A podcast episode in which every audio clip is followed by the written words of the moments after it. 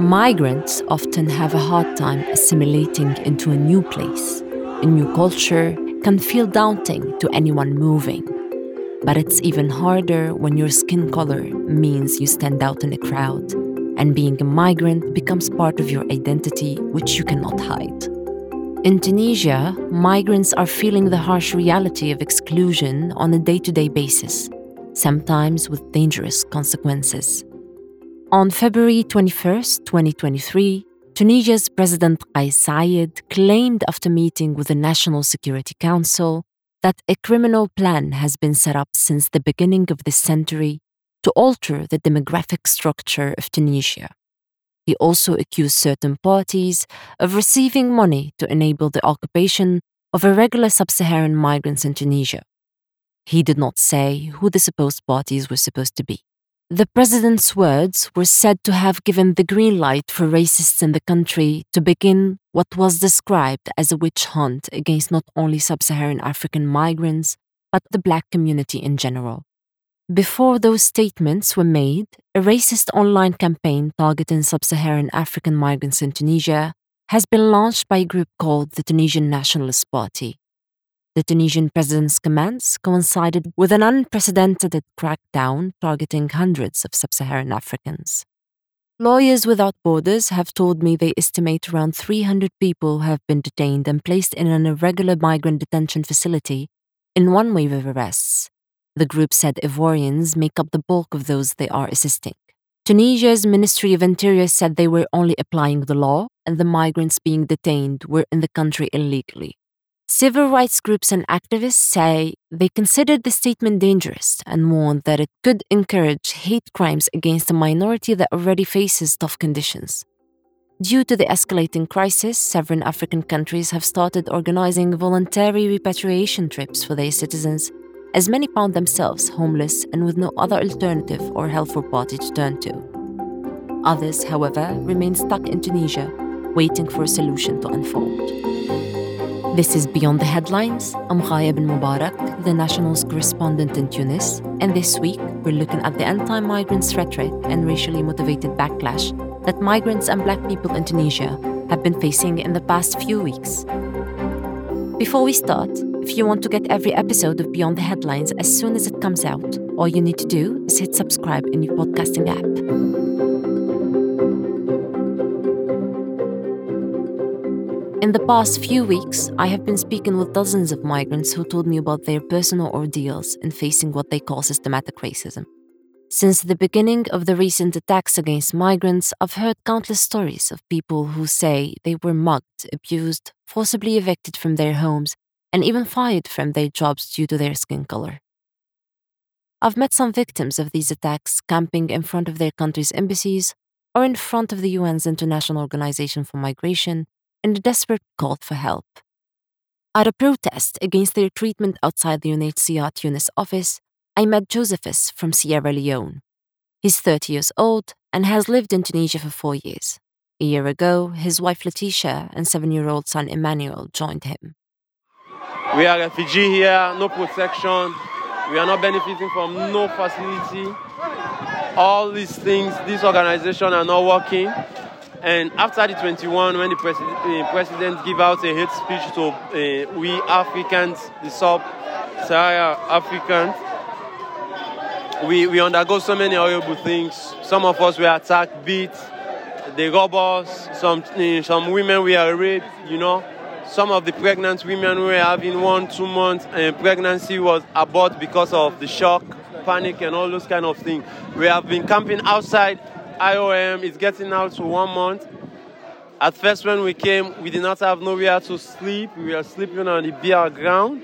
And with some, after a week, we have some people who, who were able to donate tents coming along with food sometimes. And yet, still, that not we, that's what we want. We don't want that kind of thing. We need evacuation because we already know that Tunisia don't want us. And we know we are not safe here because we have so many friends that we lost after the 21 of the president's speech and we have so many friends, relatives, colleagues who have been in prison, and we have few among us here right now, as you can hear in the background. Joseph says he traveled for a year through Guinea, Mali, Algeria, and then Libya, before he was able to gather enough money to reach Tunisia. But one month ago, his life turned upside down after finally settling with his family. His current life is a constant state of fear and anguish.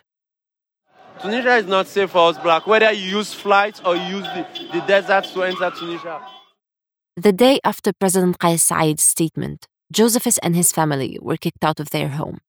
He was separated from his wife and son at first and was not able to find them until five days later. I was kicked on the 22nd. On the 23rd, we came to IOM. That was the time they kicked us out. You know, and at the time I came there on the 23rd, I met some people who were already there. You know, and all of us you are seeing here, we're all refugees, asylum seekers. Josephus had only harsh words for the non governmental organizations meant to help asylum seekers. Some of them are still waiting to be called by the staff of UNHCR to interview them. But this system, this, this system of the UNHCR IOM is not working. They are not protecting us. And we know Tunisia government do not want us. The people do not want us. Only few majority of the people of Tunisia like us. I would say something like 15%. And the remaining 85% don't like us. So that's why we need evacuation before it's too late, before they start spilling our blood here. Joseph has told me his seven year old son can't access an education because of the situation. He's not going to school since he came here, you know, because, you know, uh, the kind of work I'm having here, I won't be able to raise the kind of money to put him to school. And this organization is not doing anything because I believe they are the ones responsible to work there, but they are not doing nothing. So I had to let my son sit down at home. But he says he just wants to feel safe again. Evacuation, that's all. Whether in Africa, is okay because we, are, we just want, want to go somewhere that the human rights is protected and, and the organization are active and working. That's the kind of place. We don't mind going to Rwanda. In the weeks following February 21st, black Tunisians took to social media, describing events of random strangers in the streets, mocking and harassing them, only to take back what they said once they told them that they're Tunisian too. Ziad Rouine is a black Tunisian activist who has been working for years with Mnemty Organization, an NGO that works to eradicate all forms of discrimination against black people in the country.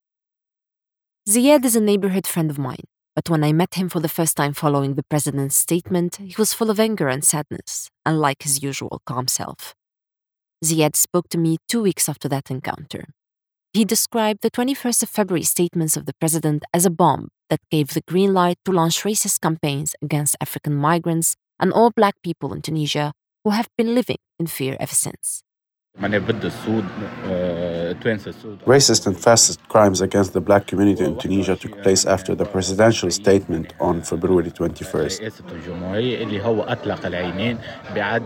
which gave the permission not to hold racists in Tunisia accountable in an indirect way halting in a way the law that criminalized racism.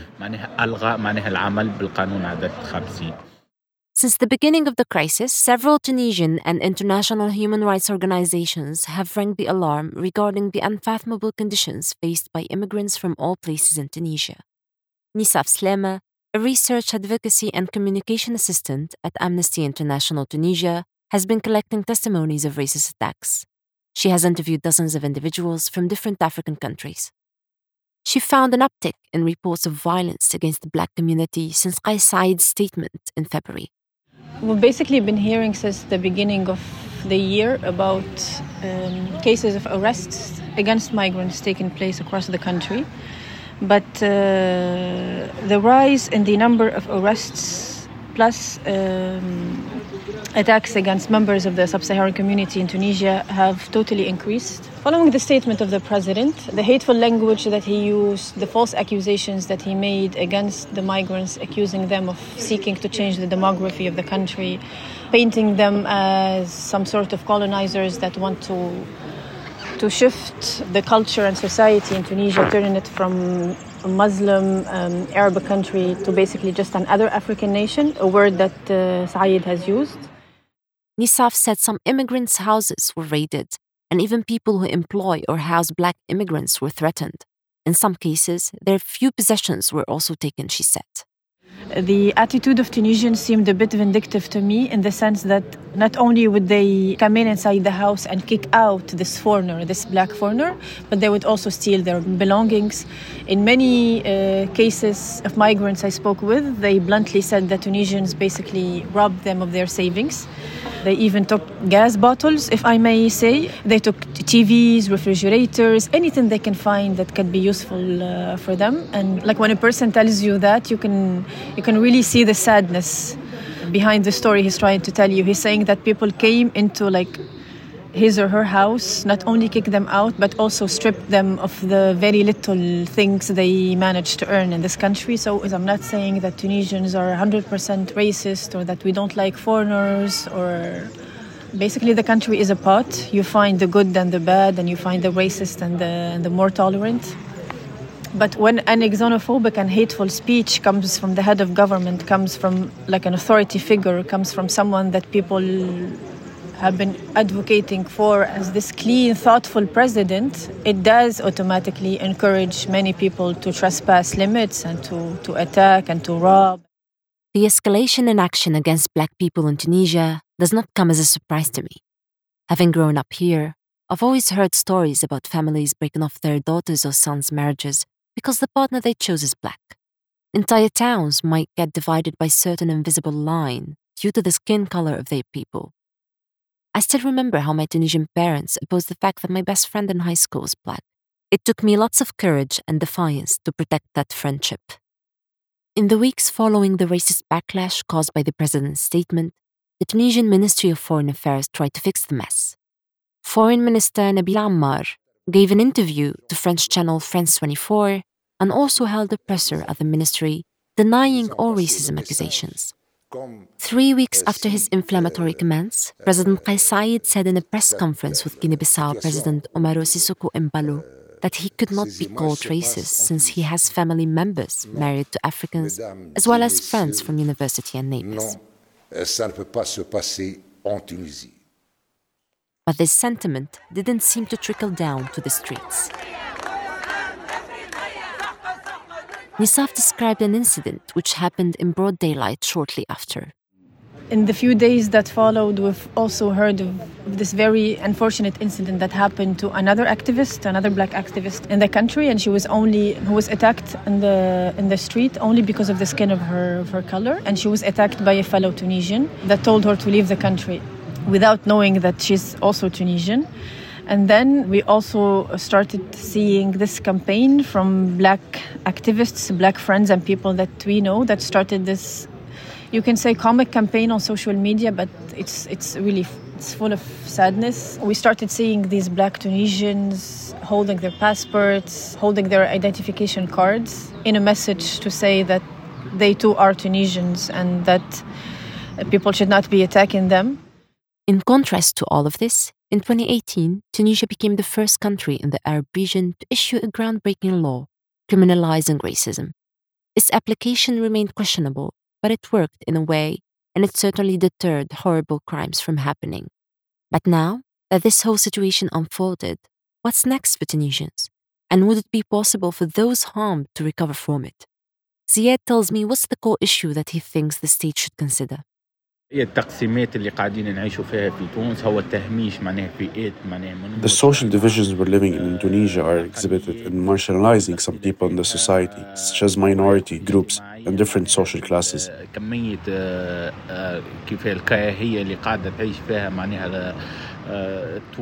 We're also seeing hateful campaigns among Tunisians. It will take years to rebuild the societal brain and we all must learn how to coexist and how to understand our differences.